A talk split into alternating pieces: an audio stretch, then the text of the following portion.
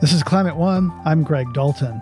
The devastating effects of the climate crisis are impacting more lives every day, but that still doesn't mean climate ranks as a top priority when it comes to voting. Even though the numbers of people who care deeply about climate change and the environment are growing, they are still far, far behind the populations of voters who list inflation and the cost of living and jobs and the economy as their top priorities. Can the youth vote change that calculus? The younger demographic is definitely a game changer. Gen Z voters plus millennial voters, they are together the biggest voting bloc in history. So, how might those changing demographics and voter priorities affect the outcome of the midterms? The prospects for Republicans flipping the House remain better than even, but it's going to be a surprise to pretty much everybody what happens in the Senate. The midterm forecast, up next on Climate One. It seems like every presidential election cycle, we hear that people need to get out and vote because it's the most important election of our lifetimes. Yet the midterm elections are also really impactful. That's true. With the window closing for meaningful climate action, every election cycle is incredibly important, especially coming off the weather related disasters we're seeing so much more frequently, like the destruction in Florida in the wake of Hurricane Ian and Puerto Rico from Hurricane Fiona. And the U.S. isn't the only country facing an important elections right now. In Brazil, the current presidential election couldn't offer a more stark choice. Jair Bolsonaro is the current president who trends toward right wing authoritarianism. He's running against Luiz Inacio Lula da Silva, the former president and left wing populist. And Brazil's an incredibly important country when it comes to climate. Bolsonaro seems bent on doing everything he can to sell off and destroy Brazil's natural resources, such as the Amazon rainforest. Another Bolsonaro term in office could further erode the power of the world's lungs and continue increasing emissions driven by deforestation. In contrast, Lula has a strong climate and conservation record and made new promises for sustainability and emissions reductions ahead of the election. On October 2nd, Brazil had their first round of elections. While polls had predicted a likely win for Lula, Bolsonaro showed surprising strength. Lula received 48% of the vote, and Bolsonaro received 43%. Since neither candidate made it over the 50% threshold, they now go to a runoff election on October 30th. That Brazil election will be about a week before the U.S. midterms. A few months ago, it looked like the Democrats were in for a shellacking, but a series of events has changed that outlook. Yeah, the U.S. Supreme Court has made a jarring shift rightward with the Dobbs decision overturning Roe v. Wade. And gasoline prices, the most visible energy price Americans see every day, have come down. And the Biden administration was able finally to pass the Inflation Reduction Act, the most meaningful climate legislation in our country's history. Paired with the Infrastructure Investment and Jobs Act and the CHIPS and Science Act, there is really significant movement on the transition to clean tech and renewable energy.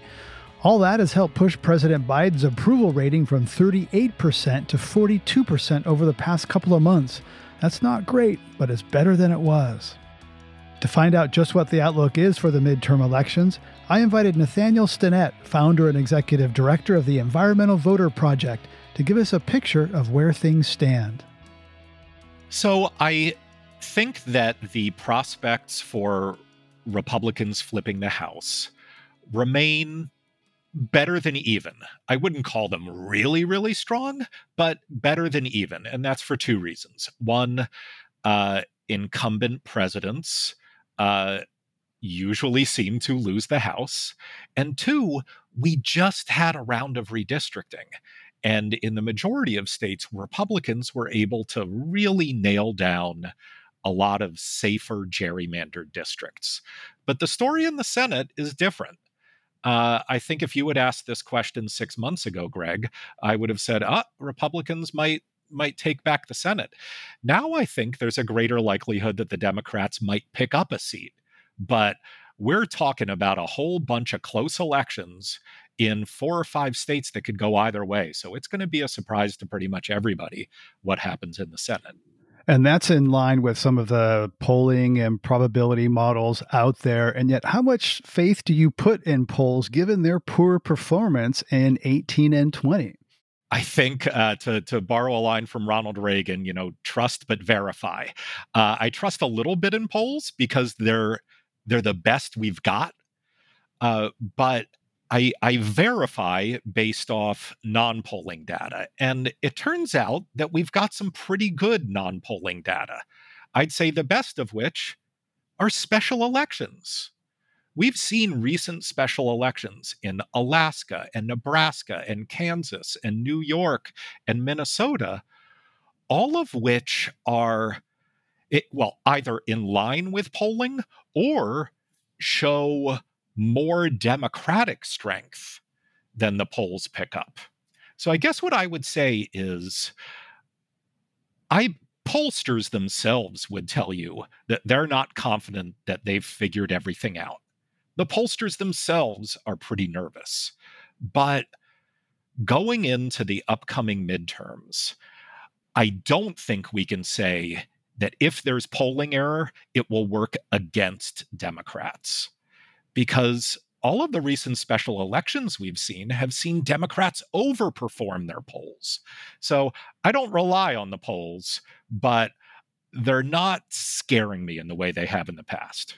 Well, George, uh, the first President Bush talked about the Big Mo momentum, uh, and Big Mo seems to be on Democrats' uh, side this time. Uh, later in this episode, we hear from Chelsea Henderson, who talks about new registrations, new voters being young uh, and women who tend to uh, care more about the environment. So, do you think that there's sort of a, some kind of intangible Big Mo in play this this cycle?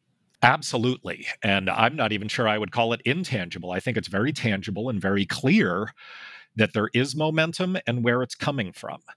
You know, if we if we think of a, of a hierarchy of emotions, Greg, that can drive turnout, the last thing you want is disengagement. And that's kind of what we saw was this feeling of disappointment and disengagement among environmentalists last spring.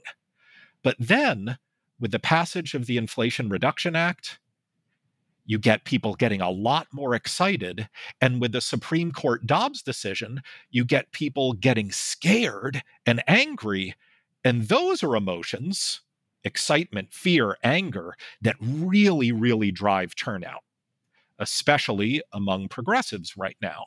And so, yeah, I, I do think that progressives and also just the broader environmental movement, whether you're progressive or middle of the road or conservative, if you care deeply about climate, the passage of the Inflation Reduction Act is really getting you fired up. You feel like you've got the wind in your sails in a way that you've never really had before.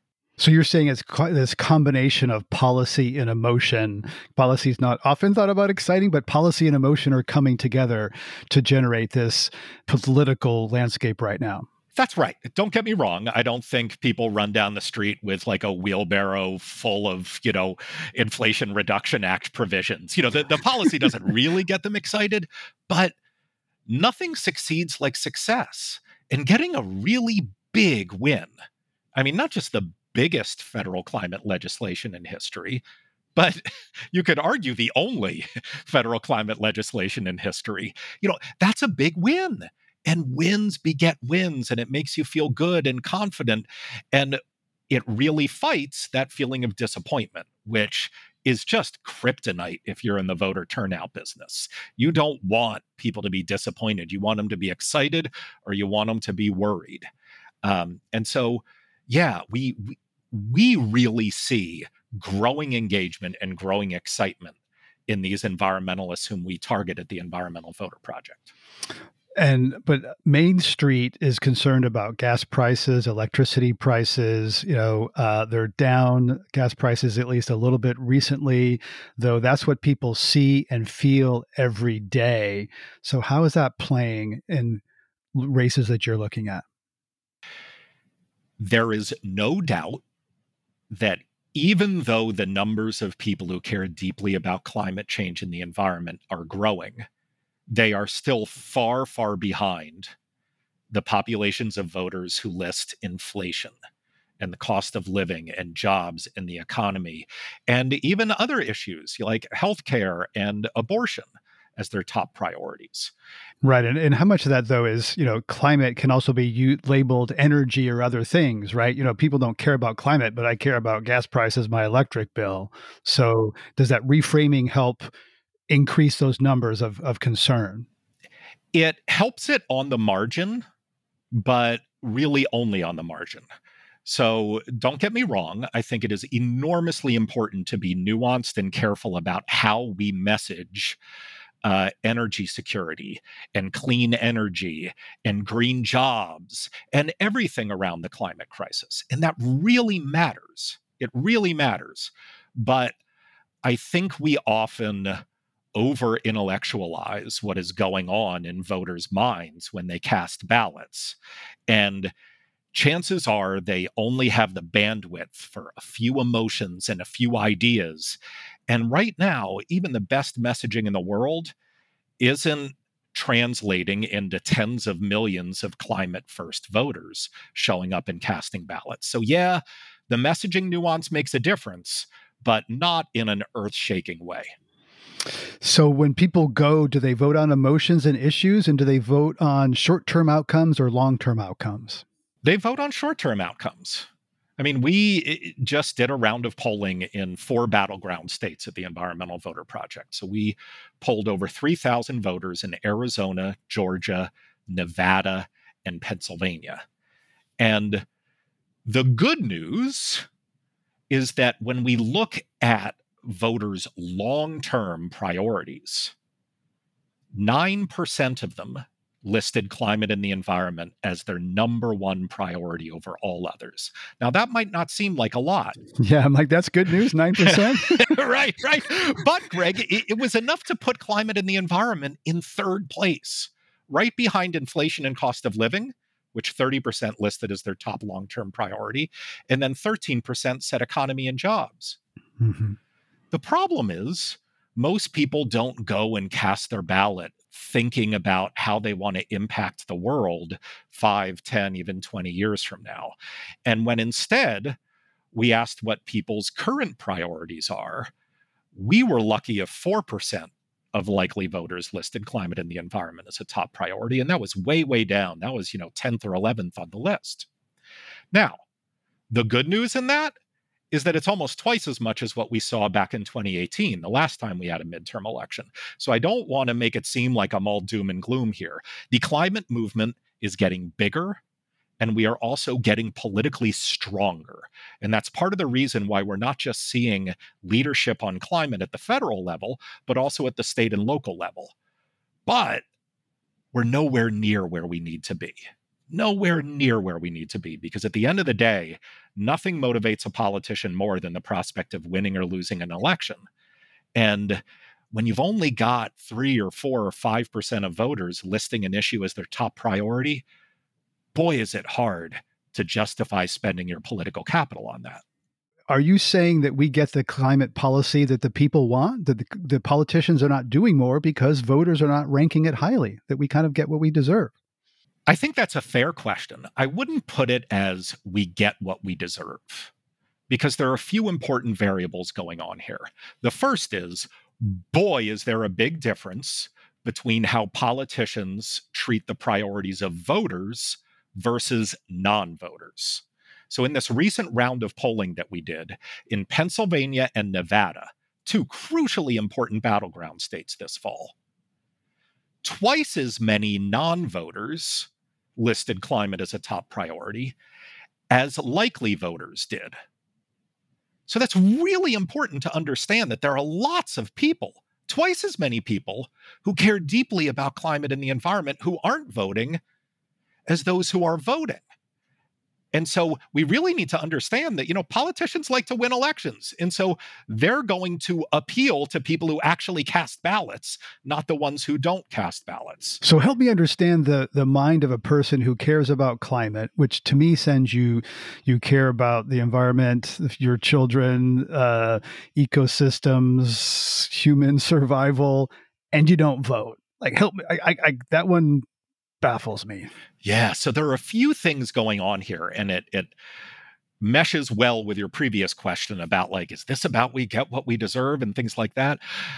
First off, when we talk at the Environmental Voter Project about environmentalists, we obviously have a very unique definition, like most groups have a unique definition. We're a voter turnout organization, so we're going after these super environmentalists. These are people who have a high high likelihood of listing climate or the environment as their number one priority over all others. So you ask, what's their mindset? Why aren't they voting? Well, the first thing is when we look at these climate first people, they are disproportionately young, disproportionately people of color, and disproportionately lower income. So they're marginalized in other ways. They're marginalized in other ways. Moreover, Greg, if anybody anywhere is trying to make it harder for someone to vote, chances are those voter suppression campaigns are targeting young people, people of color, or poor people. And, and that is the beating heart of the modern environmental movement. So part of what's going on here is just old fashioned voter suppression, is taking a big chunk out of the environmental movement's political power. But the second thing, and there's less evidence for this, but it really does ring true. And so I think it's worth talking about, is that for over a generation, the environmental movement has viewed activism in weirdly apolitical ways. And I know that's that's kind of a, a dramatic statement, so let me explain.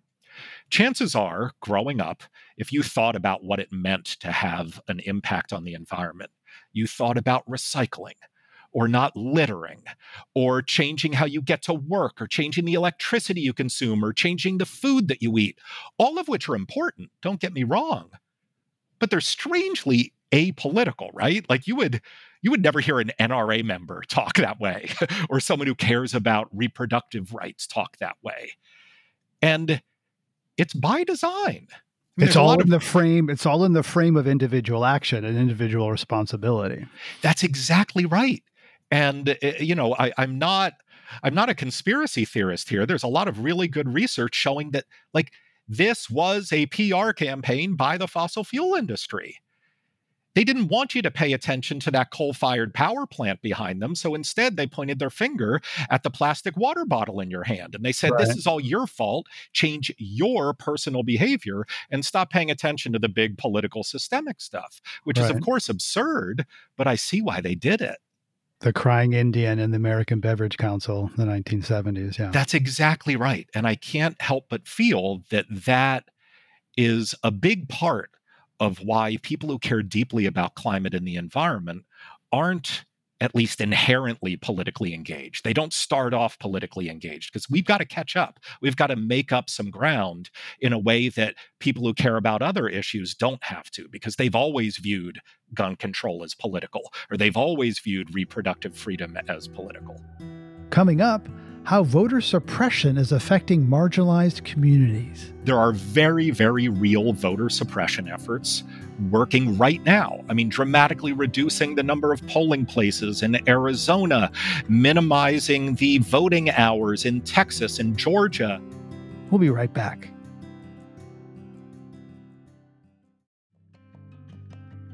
It's often said that young people are climate voters and many assume that older people care less about climate because they won't live to see it get worse. But that isn't necessarily the case. Nathaniel Stinnett of the Environmental Voter Project explains what he's seeing in the data.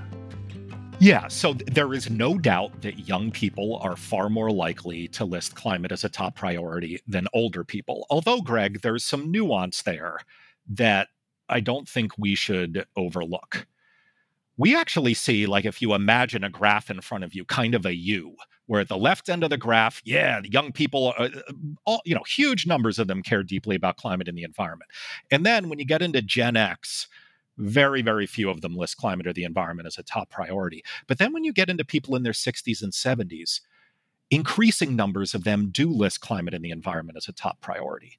So it's not as simple as saying the younger you are, the more likely you are to care about climate. Mm-hmm. But you are right that by overwhelming numbers, young people are, are the most likely to care about climate. And they are also the most likely to be what's called drop off voters. So people who vote in presidential elections, but nothing else. And so, yeah, we go into every midterm cycle thinking, oh, if only young people show up, all these amazing things are going to happen. And then, you know, sometimes their turnout ticks up three or four percentage points, sometimes it doesn't. I can tell you what we saw, not just in 2018, but in 2020, was disproportionately high turnout from young people compared to previous years. But young people didn't overperform in a bigger way than other age demographic groups did. So, another way to put it is yeah, youth turnout went up, but it didn't go up that much more than all the other age groups went up. So, what will be interesting to see is obviously what happens this November. But I am coming around to the view, Greg, that we're just in a new voter turnout world now. And something happened after the 2016 election. And since then, I mean, I haven't seen a single low turnout election, just period. Even local elections are having much higher turnout than the previous instances of those local elections. So does that mean suppression efforts are not working? If how, how can there be suppression if more people are voting? Well, there, there can always be suppression. Uh, I mean, just because there is a tide of new voters coming doesn't mean there aren't people building up huge walls to try to keep it out. And there are very, very real voter suppression efforts working right now. I mean, dramatically reducing the number of polling places in Arizona, minimizing the voting hours in Texas and Georgia in this uh, battleground poll that the, we did at the Environmental Voter Project in July. We saw that a quarter of black voters in Georgia thought it was very complicated or somewhat complicated to vote whereas I believe only 4 or 5% of white voters did in Georgia. Hmm. And that tells you voter suppression efforts against the black community are working. They are working, not just because they are actually making it harder to vote, but even more than that, they're making people think that it's harder to vote.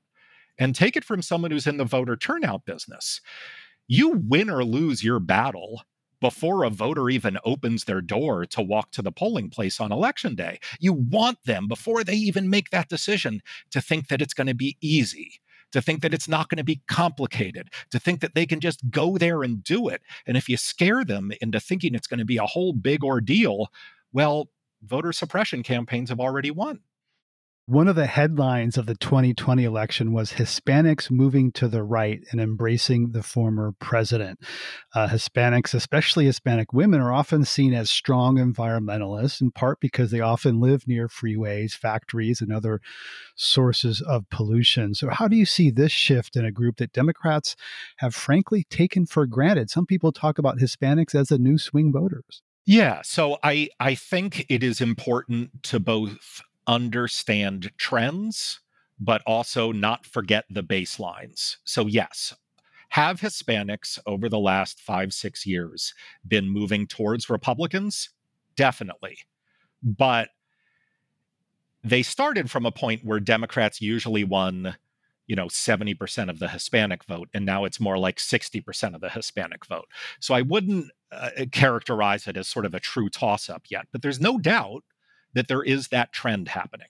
Now, what we're seeing in the environmental movement and in our data at the Environmental Voter Project is that, boy, does it vary depending upon the country or territory of origin that mm-hmm. Hispanics come from and when they came to the continental United States. So, first, let me sort of give, you the big picture and then drill down on some nuance, Greg. So, big picture in our battleground state polling, 9% of Hispanics said climate was the most important factor when choosing a candidate. And that compared to only about 5% of white voters. So, mm-hmm. yes, overall, as a top line issue, Hispanics are much more likely to care deeply about climate than white voters are. But when we dig into our state voter files and look at some of our other data, we see that Hispanics are much more likely to prioritize climate change in states like Arizona, Georgia, and North Carolina than they are in Texas or Florida. And this gets to those two variables that I just mentioned, Greg. If you look at Hispanics' county or territory of origin, Hispanics from Cuba, Venezuela, and other dictatorships are much more likely to be politically conservative than Hispanics from Mexico, Puerto Rico, Central America, or other places. So that's one really important variable that leads to diverging priorities around climate change. So the authoritarian led countries or the Democrat democratic countries is what I heard there. That's right. That's right. Okay. Okay. The second variable is that foreign born first generation Hispanics are much more likely to see climate as a top priority than Hispanics who have been in the continental United States for more than a generation.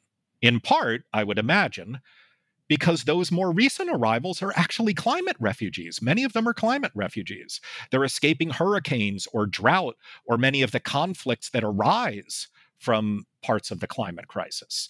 And so we're seeing all of these different variables lead to very interesting nuances that end up having pretty significant political consequences. It, it, it ends up meaning that if you live in the middle of Florida along the I 4 corridor, well, there, Hispanics are much more likely to care deeply about climate and the environment than maybe the Cubano and Venezuelan communities in South Florida.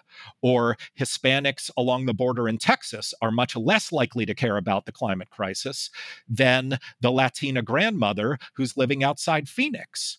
And I'm painting with really, really broad brushstrokes here, but we really are seeing these differences in our data. So let's walk around some of these key states where you've done doing polling, et cetera, where energy may or may not be playing. So Pennsylvania you know, has a long uh, said that candidates can't be critical of fracking or lead on climate if they want to win, particularly in Western Pennsylvania. So what's at play in Pennsylvania? How do you see it this midterm election in Pennsylvania? So, Greg, you're absolutely right that conventional wisdom in Pennsylvania is that fracking is like the third rail of statewide politics. Don't even talk about it if you're a Democrat because you're just going to open yourself up to an attack. That is not what we're seeing in our polling data at all. At all. So when we did this poll in Pennsylvania, it was right before the Inflation Reduction Act passed. But I, am almost glad that we did that timing because what we saw was that 44% of independents in Pennsylvania, so independents, said Democrats in Congress weren't doing enough on climate change. And only 15% of independents said that they were doing too much. So, by a three to one margin, independents in Pennsylvania said, We want Democrats to do more on climate. I mean, that's pretty extraordinary. When you're running in Pennsylvania, you know, if you can have independents break three to one for you on particular set of issues, you are golden. And so I'm not claiming that climate is going to be the sole driver of the elections in Pennsylvania this cycle. Of course it isn't. But that really pushes against that conventional wisdom that a lot of people have about extractive industries in Pennsylvania. Also, the reason why this is so important is oh my gosh, is Pennsylvania going to be important this cycle? We've got essentially a toss up US Senate race, a toss up gubernatorial race, four really competitive congressional elections, and both a state House and a state Senate that are super duper close. So, pretty much anybody casting a ballot anywhere in Pennsylvania is going to see tight races up and down their ballot this November. Pennsylvania voters have a ton of power this fall. What are some other congressional districts that might be surprises that might determine control of the House? New York is surprisingly important this cycle, in part because Democrats in New York tried a really aggressive gerrymander that was thrown out by the courts at the last minute. They had to quickly redraw their maps, and there are a surprising number of competitive districts in New York State. So, based on the Cook political report, nine of New York's congressional districts are currently competitive. That is more than any other state except for California, which has 10. And if you compare that to, say, Texas, Texas only has three competitive House races. So nine is a huge number, and they're all pretty geographically concentrated. There are four tight districts on Long Island, four tight districts going up the Hudson Valley, and then a tight district kind of around Staten Island. And so I would wager that if the House remains close, when your listeners sit down on election night to watch returns roll in, CNN is going to be spending a lot of time focused on the Hudson Valley of New York, which is the last thing most people would expect. But boy, are there a lot of close races Last year, we saw the electric grid in Texas fail during frigid temperatures because of mismanagement of fossil fuels. Texas is also producing a large amount of wind energy. Are people in Texas coming around on climate and renewables, or how is that forming in Texas? They are coming around on climate and renewables. Uh, but it is more due to people moving into the state of Texas than people who have been in Texas for a long time changing their minds. You know, Texas has some of the fastest growing cities in the country. I mean, Austin, I mean, it, it seems like a thousand people move into Austin every single day. And San Antonio and El Paso and Houston and Dallas, it, they're just growing at an enormous speed. And those people are often bringing uh, opinions and priorities with them that uh, mean they care more about climate than uh, the neighbors they move next to who have been there for a generation. And so, yes, at the Environmental Voter Project, for instance, we've identified over 630,000 climate first registered voters in Texas who have never voted in a midterm. So these are really important turnout targets. But, Greg, even though those numbers are big and even though they're growing, will they be enough? I don't know. One state on the front lines of dealing with climate impacts is Florida, where they're seeing sea level rise, her increased intensity of hurricanes, if not increased frequency. So, how does the climate factor into Florida voting? For a pinkish red state like Florida is, so a state that usually trends two to four points more Republican than the national average, a surprisingly large percentage of voters list climate and other environmental issues as their top priority. That's why, more than almost any other state, you even see some moderate Republicans not just sort of checking the right boxes on climate in Florida, but really talking about climate change as though it's a real issue. But again, I don't want to overstate this, Greg. It isn't like we're going to see the Senate candidates and the gubernatorial candidates spending, you know, 20% of their time talking about climate. What we're talking about here is instead of 4% of voters listing it as a top priority, polls usually have anywhere from 6 to 9% of voters listing it as a top priority in Florida. But obviously, the big variable is always extreme weather in Florida where you have algae blooms, mm-hmm. you have floods, you have hurricanes, and these exogenous variables really drive politics. They really drive politics. Let's bring it home. Uh, last question to a particular race and a particular individual. Mary Peltola is a recent winner of a special election to replace Don Young in the House of Representatives, the single member of the House for Alaska. She signed a letter to Interior Secretary Deb Haaland asking her to approve proposed oil development in the National Petroleum Reserve, Alaska. Not the national. It's a different from the from ANWR. It's the Willow Project. So here is a person saying, "Please approve this." Petroleum extraction projects. What does that say about how energy is playing in in that race? Of course, Alaska is a big oil state.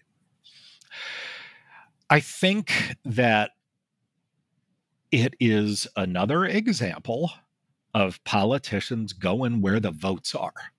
I'm not claiming that Mary Peltola is awful on climate and environmental issues. In fact, I think you can make an argument that she's very good on a lot of environmental issues. But there is no doubt that in Alaska, there are more votes to be mined, pardon the pun, from uh, protecting the fossil fuel industry than fighting against it. And this is an illustration of how, even when the climate movement gets the so called right person elected, they can't just snap their fingers and spend their political capital on something that most voters don't view as a really high priority. And so it's not just about electing the right people, it's also about giving them the demand for climate leadership in the political marketplace that they need to be good leaders on this stuff. So people like Mary Peltola right now are looking at their voter files and they're looking at their polling data and they're saying, gosh, how can I get to 50% plus one of the vote? Do I do it by riling up climate activists or do I do it by making sure Alaskans know that I'm not as scary on fossil fuels as they might think. And the truth is, it's the latter right now. I wish it were the former. I wish we had so much power in Alaska that we could scale, scare Mary and everybody else into being amazing climate leaders on every single issue. But we're not there yet, Greg. We're not there yet. Nathaniel Stinnett, founder and executive director of the Environmental Voter Project. Thanks for coming on Climate One. My pleasure, Greg. Thank you so much for having me. Coming up, what does the bipartisan ratification of the Kigali Amendment mean for future climate action? The Kigali Amendment to the Montreal Protocol, which is considered the most um, successful international environmental treaty in history that had Republican support and environmental support. So when you have all of those elements in agreement, which is rarer and rarer these days, you know that you've done something really big. That's up next when Climate One continues.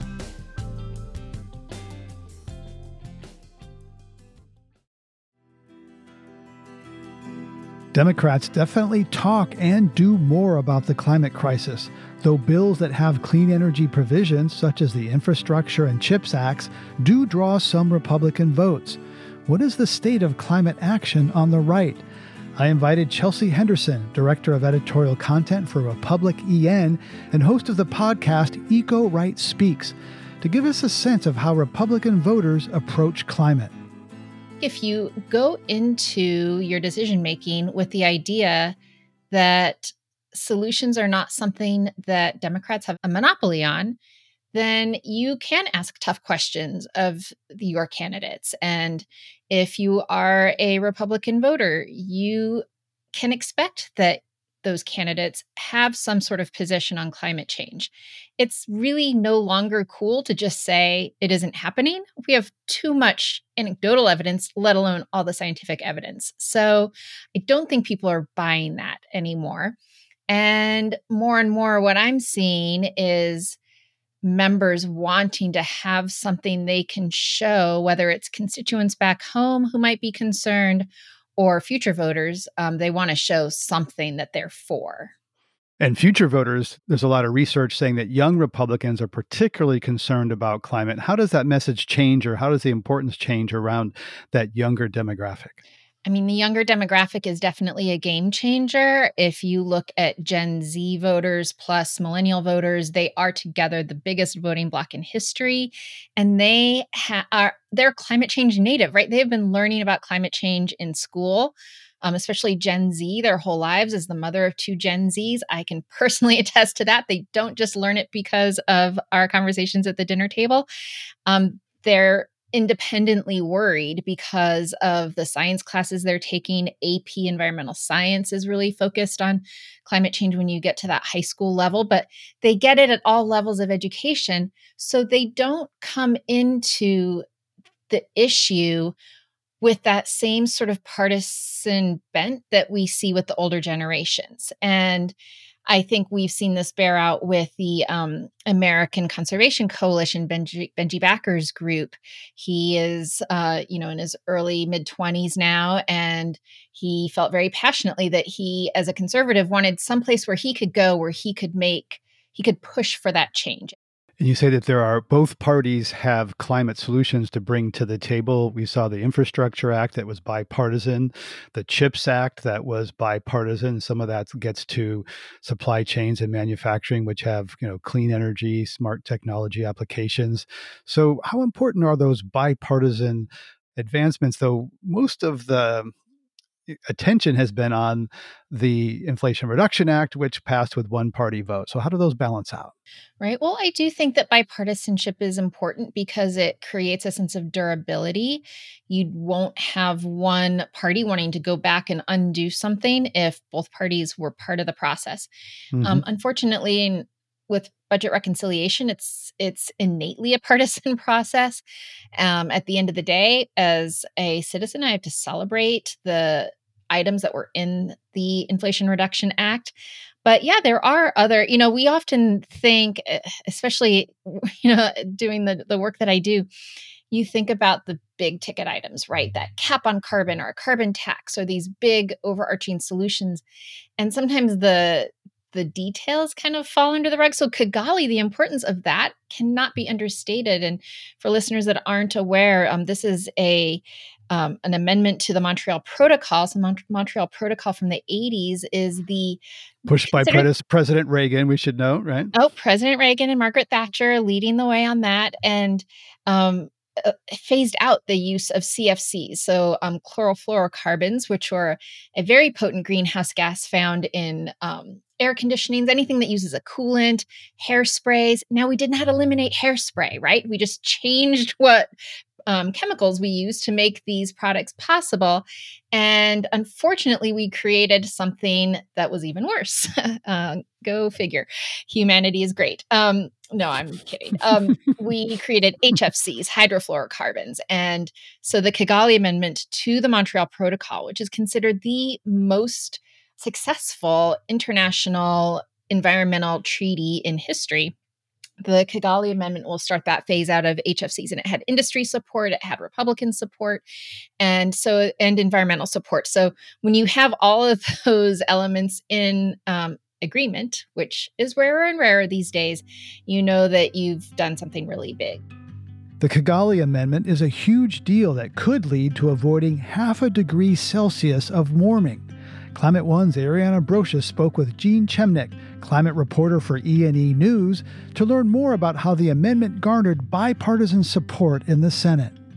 Republicans in Congress have not typically been supportive of climate measures or legislation. The former president pulled out of the Paris Agreement, and President Biden promptly rejoined. So, why did 21 Senate Republicans vote for the Kigali Amendment? Well, it's unique in a, in a number of ways. The, the, the, Kigali Amendment, of course, only addresses a fairly narrow slice of the climate problem. It's just HFCs, which are used in a fairly narrow set of products. And industry wasn't just supportive of it, they were passionately supportive of it.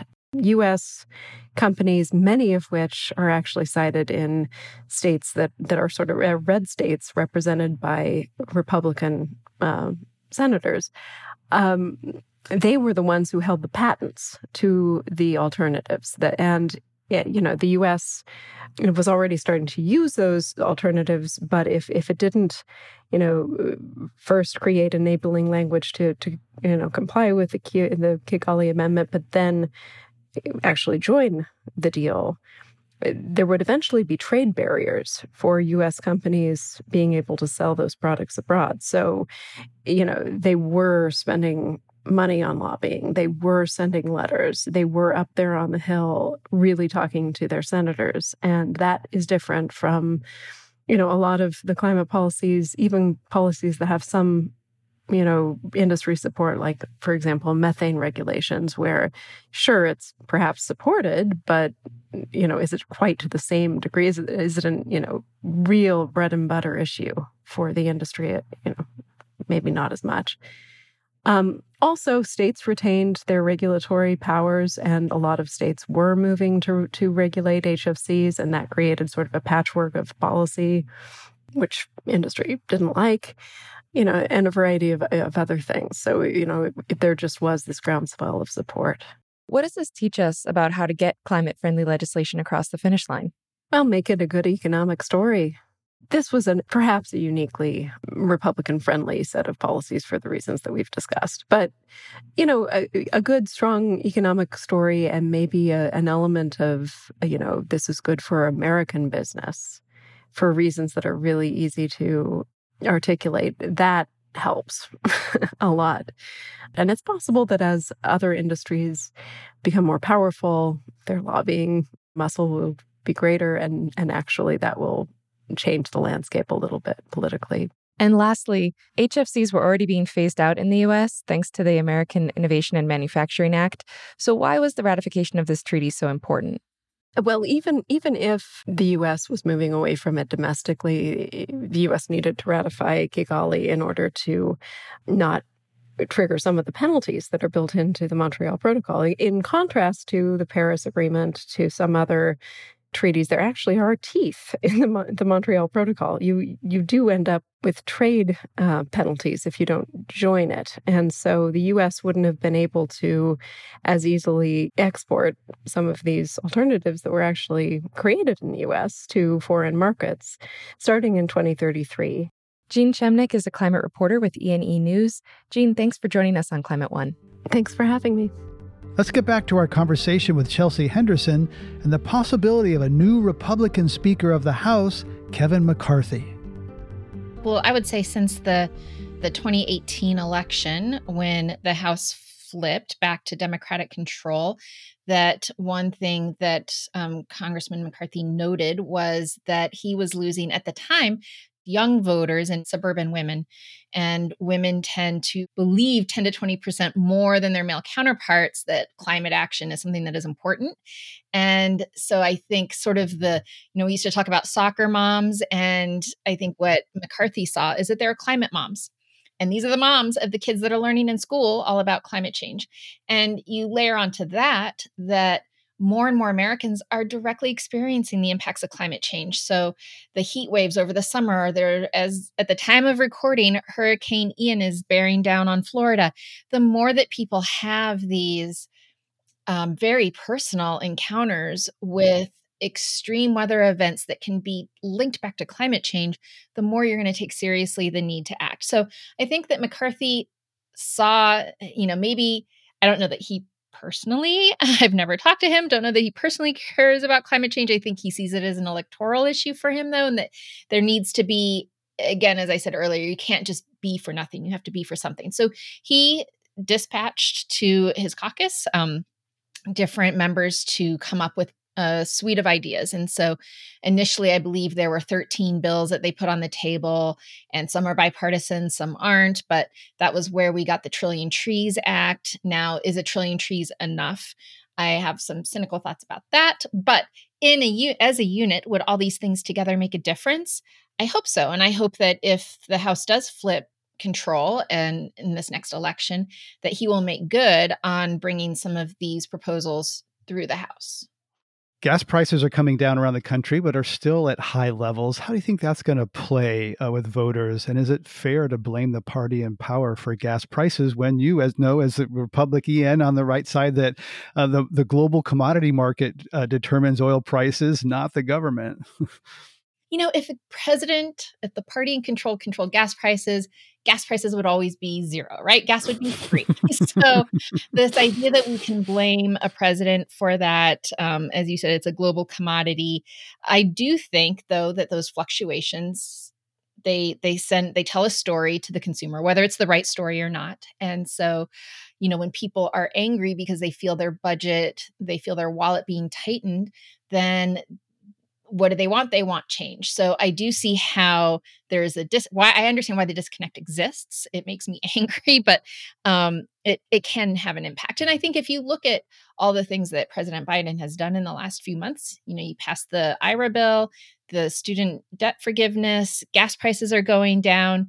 Um, you know, you never know what might happen between now and November when people are going to the polls, but early voting has started. So if people are feeling good about stuff, then that reflects how they cast their votes as well. Indeed. I want to circle back on, you know, this idea of Kevin McCarthy, Republicans possibly doing something on climate. Um, you know, the person you work for, Bob Inglis, was a member of Congress from South Carolina, very conservative district. He lost in part because he was challenged from the right, in part because of his acceptance of climate science. So, what penalty would Republicans pay these days in this hyper partisan uh, political environment if they did take something on, on climate? Would they be punished? Well, let me take your Bob story a step back before I answer the question because the reason why, you know, when when Bob was first elected to the House for the um, to the fourth congressional district in South Carolina, which he calls one of the reddest in the nation, he uh, was not a believer in the need to act on climate change. And his famous line that he shares often is all he knew about climate change is that Al Gore was for it, so he was against it.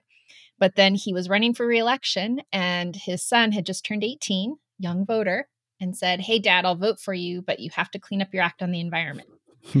and that changed Bob Inglis's mind. He went back to Congress. He learned. He went. Uh, he was on the science committee. He went on a couple of trips where he got to meet with real scientists, and and the issue just stuck with him as something that he needed to do something about. As you identified, he came back from his trip to Greenland and introduced the um, Cut Carbon Increase Wages Act, the climate a carbon tax bill, and then got challenged from the right and lost to, in the primary. And so I I feel like today, you know, we're in such a tricky dynamic because I don't see somebody being able to take a lawmaker's climate uh, positive climate position and use it against them. I think they're while I think that climate change is increasing on the priority list that voters look at, I don't think it's one of those issues that they're going to that they would continue to um, give demerits against a lawmaker for supporting. I don't think we would see a repeat of a Bob Inglis situation in 2022 or 2024. Thank you, Chelsea Henderson, Director of Editorial Content at Republican EN. Thanks for coming on. It's always a pleasure. Thank you. On this Climate One, we've been talking about the influence of energy and climate on the midterm elections. Climate One's empowering conversations connect all aspects of the climate emergency. Talking about climate can be difficult, sometimes a real downer, and it's critical to address the transitions we need to make in all parts of society. Please help us get people talking more about climate by giving us a rating or review if you're listening on Apple. You can do it right now on your device. You can also help by sending a link to this episode to a friend. By sharing, you can help people have their own deeper climate conversations. Brad Marshland is our senior producer. Our managing director is Jenny Park. Our producers and audio editors are Ariana Brocious and Austin Colón. Megan Biscieglia is our production manager. Our team also includes consulting producer Sarah Catherine Coxon. Our theme music was composed by George Young. Gloria Duffy is CEO of the Commonwealth Club of California, the nonprofit and nonpartisan forum where our program originates. I'm Greg Dalton.